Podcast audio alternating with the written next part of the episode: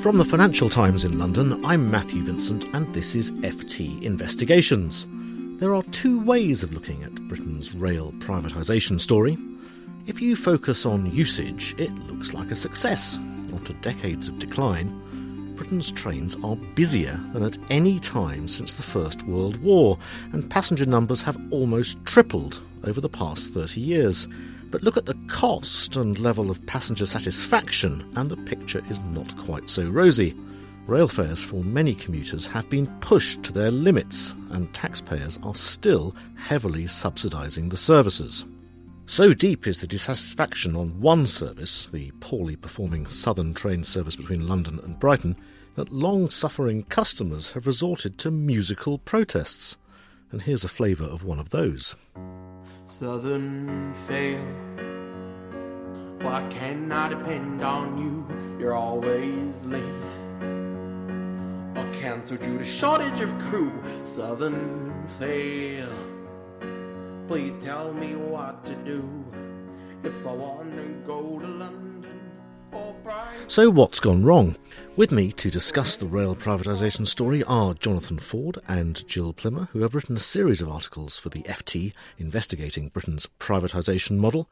And we're also joined by John Stittle of Essex Business School, whose research has focused on privatisation of the UK railway industry, and by Robert Wright, former FT transport correspondent.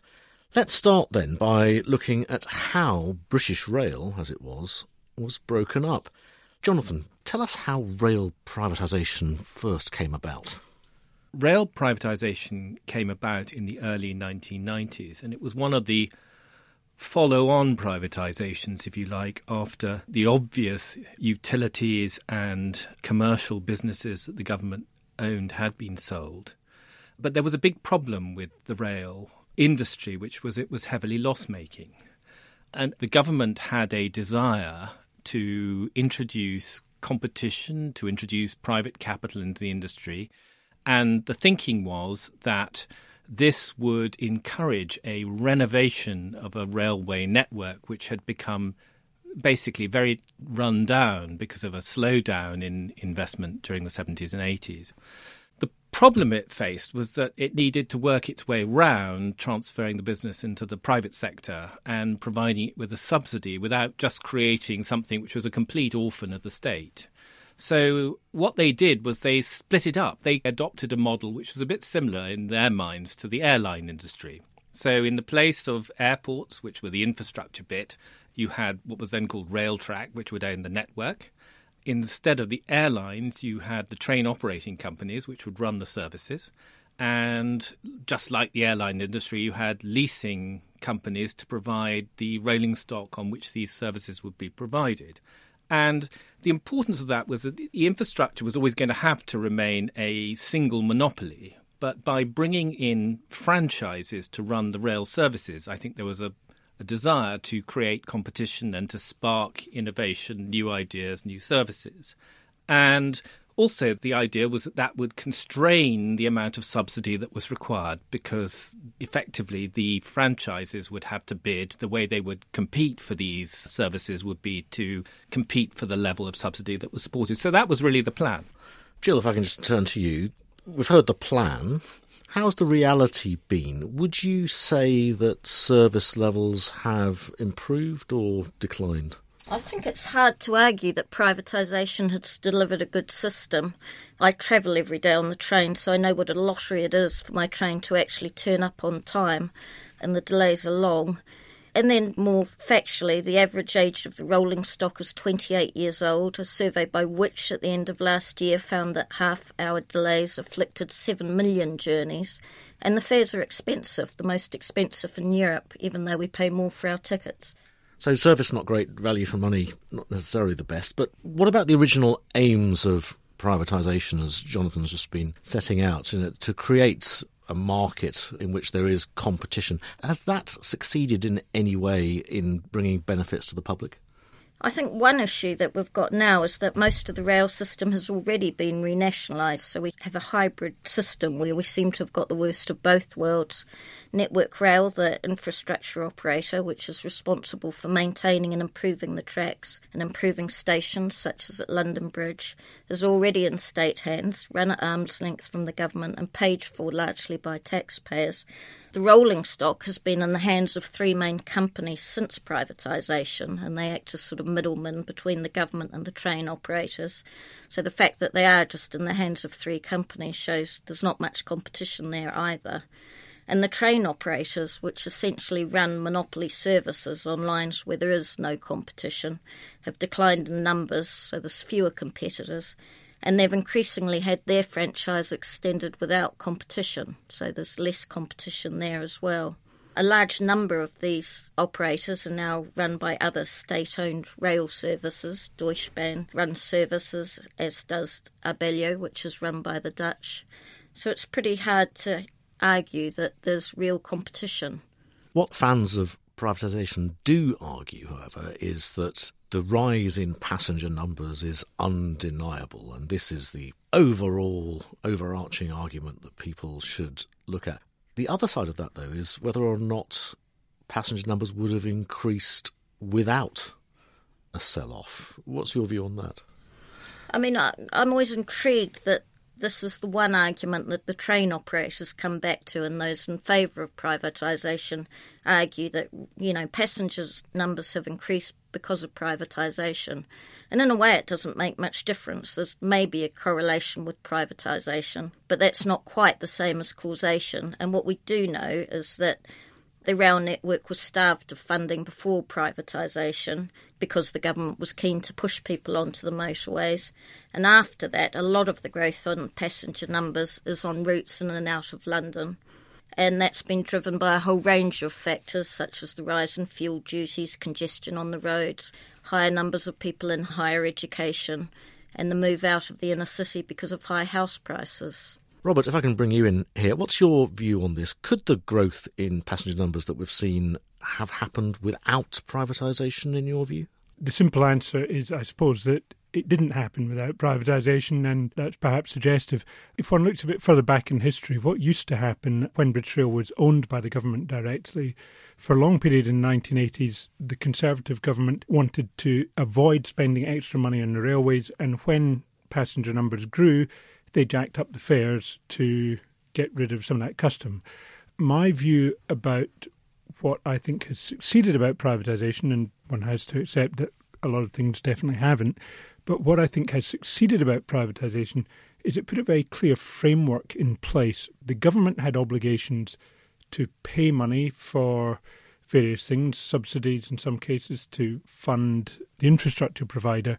And that meant that you couldn't have the kind of break that you had before on numbers. The government was obliged contractually to fund a certain amount of growth. And I think the private sector had an interest in getting extra traffic. But we shouldn't forget that actually a big part of this is the public sector was obliged to stump up for this in a way that it wasn't before privatisation. Gill, uh, how does the level of subsidy compare with pre privatisation days?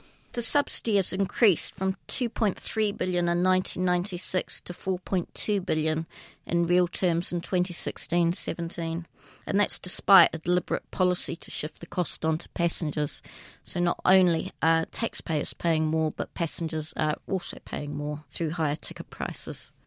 Robert, a number of people are now in favour of some form of renationalisation. Do you think it could really help bring down the cost for the government and indeed for passengers? The thing that strikes me about the costs of the railways at the moment is that the bit that I think is really driving the cost overruns is the bit that's nationalised, Network Rail. The private train operators are not perfectly efficient, obviously, but I don't think they're really driving the cost problem. I think that a lot of what's driven the cost in the railways is the stop start cycle of investment. We saw a huge amount of expertise lost when Railtrack was set up. A lot of people left people forgot how to do things. At the moment, the big thing we've seen is the electrification is costing a huge amount more than we expected. Well, that's not necessarily terribly surprising. In the 1980s, British Rail had a rolling programme of electrification with people who are absolute experts at doing that, who went from place to place. They had the equipment, they knew how to electrify a railway. People don't know how to electrify a railway anymore. And lo and behold, it turns out it costs more than people expected. So I think the thing that we need to do is get used to spending money on railways again, and costs will come down when people learn how to do these things again. John, uh, critics of privatisation talk about the fragmented nature of the ownership structure and how this is a problem. What are your thoughts? What I would say that British Rail was a vertically integrated business. It did everything from actually making the carriages and trains to the track to the engineering, Every conceivable aspect of the industry was in house with one board of directors. It was structured well, it had clear objectives, it knew where it wanted to go. The only problem was the politicians. It was just a managed decline. No one thought there was going to be any future whatsoever. In fact, some people might even remember the Serpell report came out in the early 1980s. It proposed actually chopping large chunks of the network off. They thought there was going to be no future for them at all. Luckily, that was dropped for political reasons. And when privatisation did come along, and it was on the cards, even the British Railways Board directors didn't want the industry privatised like it has been. They were even suggesting, if it had to be privatised, if, then perhaps a model along the line of British Gas or British Telecom. So, British Railways Board PLC or just British Rail PLC, let's preserve the integrity, the integrated aspects of the industry. But what's really happened now is the political will was such it was going to be sold off. It didn't really matter in the end how it was going to be sold off. Let's try to bring about as much competition as we possibly can. And this is the disjointed, fragmented industry we have today. What I would argue with some of these things is that actually the lack of a single controlling mind, which is often criticised in this, is actually a, a virtuous thing in that it creates greater openness. You have different interests pulling at each other. And that, I think, is one of the healthy things about the privatised system that people have to make the arguments in public and you can see what's going on in a way that I'm not sure you could in Rail. John, let's talk a little bit more about investment then. What about the overall level of spending on the railways? What are your particular recollections and reflections on that? Has it been adequate? Is it adequate? Who's been investing the most? You've got to appreciate that the railway industry itself is really capital intensive and has a very long term time horizon. And it does need substantial funding. And when it was a nationalised company, going back to the days of British Rail, it was starved of investment funding. The industry wanted more and couldn't get any from the civil servants, from the government. There was a total lack of interest. But in spite of that, let's not forget that the East Coast Main Line was electrified under the state owned company. They had a lot of development investment into new trains. Don't forget the Pendolino train on the west coast, the Tilting train. That was a British Rail idea from their research centre. They developed two or three prototypes the, the APT train, the Advanced Passenger Train, but it was just taken out of service almost as soon as the prototypes came online. They had some technical problems that could have been resolved, but the government decided to pull the plug and sold the patent for them. I think it ended up going to Fiat, the Italians, then Alstom. It was a big idea, it was a great idea, it was a world spinning idea, and it was lost. They did have an excellent research centre on the electronics, the engineering side. They had the ideas there, they just couldn't get the money to implement it. I was a useful train spotter when many of these things were about. I had a journey on the advanced passenger train on the West Coast Main Line. It was undoubtedly an exciting development, but I think we shouldn't forget the many failings of British Rail. I mean, this is an organisation that in 1955 came out with a modernisation plan that said that there was no foreseeable end to steam locomotives. They kept building steam locomotives, then they stopped building steam locomotives, and in 1968 they withdrew the last steam locomotive. This was an organisation that allowed the different regions to develop different kinds of diesel locomotives. I mean, it was a hugely inefficient way of modernising the railways with different technical fiefdoms growing up. It's tempting to look at some of the successes of later British Rail and conclude the nationalised railways were a success, and they did eventually get there a little bit, but there were some absolutely shocking wastes of public money along the way. Can I just bring us back to the present for a second? And I think what Robert says is interesting, but what you can see at the moment is that quite a lot of diversity is being pulled back by the government. There's a constant tension between what they feel could be done more advantageously at a central level and where they're prepared to go with lots of individual ideas. And you see that both with the ordering of these new intercity trains, where the Department of Transport has essentially taken over the ordering and essentially is going to lease them on, in effect, to the operators. And you also see it in plans which Chris Grayling, the Transport Secretary, has just talked about to bring back together in some as yet unexplained way track and train in terms of uh, reform to the franchise system. So the train operator will have more of an involvement in how the track is run. Looking at the train operating companies and some of the poorly performing franchises, Jonathan, has the government done enough? Why has it not acted against some of the worst offenders? Well, I think there's a bit of a tension. I mean, I think it's not fair to say that they haven't. They have obviously stripped people of franchises where they've performed completely unacceptably. Uh, they have taken back, if you like, the keys from operators who've been unable to make their plans stick. I think that at the moment we have a situation on the East Coast Main Line where the operator is clearly unable to make the payments, the reverse subsidy payments, if you like, it's committed to. And the government is essentially proposing to let them off and restructure the franchise so that basically it's not clear, of course, who will operate it when the existing franchise is truncated. But there's a reasonable chance that it might also be Virgin and Stagecoach who will run this. And people have asked, you know, hang on, is this not just a kind of complete bailout? And to some extent, it is. And I think that one of the tensions the government has is that they are worried that there is not enough competition. I mean, competition is the ultimate thing that underpins the legitimacy, if you like, of the franchising system. And it is difficult for the government. It's very expensive to mount bids. So, therefore, the incumbents have a great advantage. And basically, the government finds that there really isn't that much competition around to work with. And I think it's something you come across a lot in privatized utilities, to be honest. There's a, the government worrying whether the private sector is enthusiastic enough about the rules and system it's created.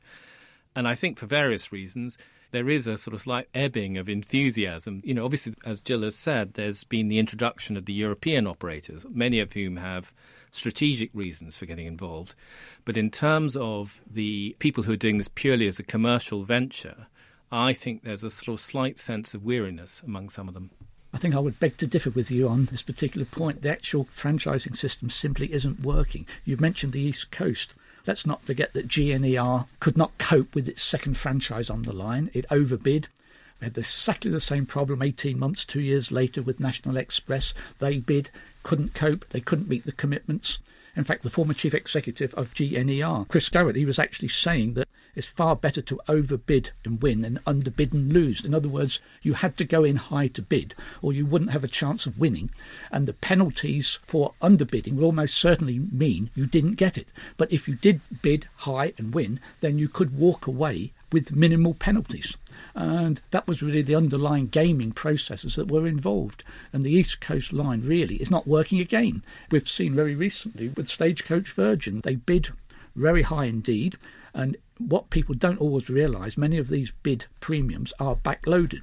So in the early days of the franchise, you pay relatively low premiums and you don't pay the higher premiums till the latter part when the going gets tougher for the train operator. Now, here we have the same example again. Three years or so into the contract, they realise they've probably overbid. They were working on 9 10% compound growth in revenue every year. At the moment, they're getting probably about half that. They can't meet the targets. And it's a simple process where it doesn't hurt. It's far cheaper to lose the performance bond, which they have to lodge, rather than fulfilling the contract. Finally, then, given all that you've had to say about the problems that exist in the system, how can it be put right, John? It's very difficult untangling all of this, but essentially the whole industry needs to be brought together again back as an integrated industry. It needs to be publicly accountable and it's a public service for people. Jonathan? I'm more agnostic about the ownership issue. I think that what John describes is only achievable in the public sector. I don't think you can have a private monopoly monolith. Um, I think if you're going to preserve the system that we have in some form, I think there are two things. I think one is the legitimacy of the franchising system needs to be underpinned by holding people to realistic promises and having genuine penalties in place which people believe in for inadequate service. I also think that a key issue for me is within the system, the hybrid system that we have, how do we bring down costs? It strikes me that one of the problems with the railways is there is inadequate linkage between usage of the track and cost for the train operating companies. So they to go back to something Robert said earlier, don't have enough of an incentive to encourage Network Rail to constrain its costs. And I think that unless you find a way of solving that problem, and I think it's a quite difficult problem to solve, I think that we will continue with a system where there is quite a lot of waste of time and energy and money in the maintenance of the system. And Robert, I'll give you the last word on this. My analysis would be uh, rather unpolitical one, I suppose. I would say that you need to do small things. I think the legacy of doing big things in railways is that the big things have often been destructive purely because they were big things. I think one needs to look closely at the structure of some of these contracts. I think the Department for Transport has been extremely careless and sloppy in the way it's put together some things. That's a huge part of the problem with Southern, for instance. They created an enormous, unwieldy contract that was never going to work. I think one needs to get better expertise in the Department for Transport, people who are better at managing these things. And we need to work on getting better expertise in Network Rail at doing some of these investments so that the costs come down. I think those are really the key things. But in some ways, I mean, controversially, we've all been saying everything's doom and gloom, and I do think the franchising system has been tinkered with so many times it isn't a mess. But um, my experience as a regular train passenger is the system is actually working much better than it did some years ago, and I don't think the system is the disaster that many people make it out to be. Robert, thank you very much. My thanks also to Jonathan and to Gill and to John. And thanks very much for listening. We're going to take a look at private finance initiative contracts that have been used to fund big infrastructure projects like schools and hospitals in our next episode, so look out for that on FT Investigations, which can be found on all the usual podcast apps.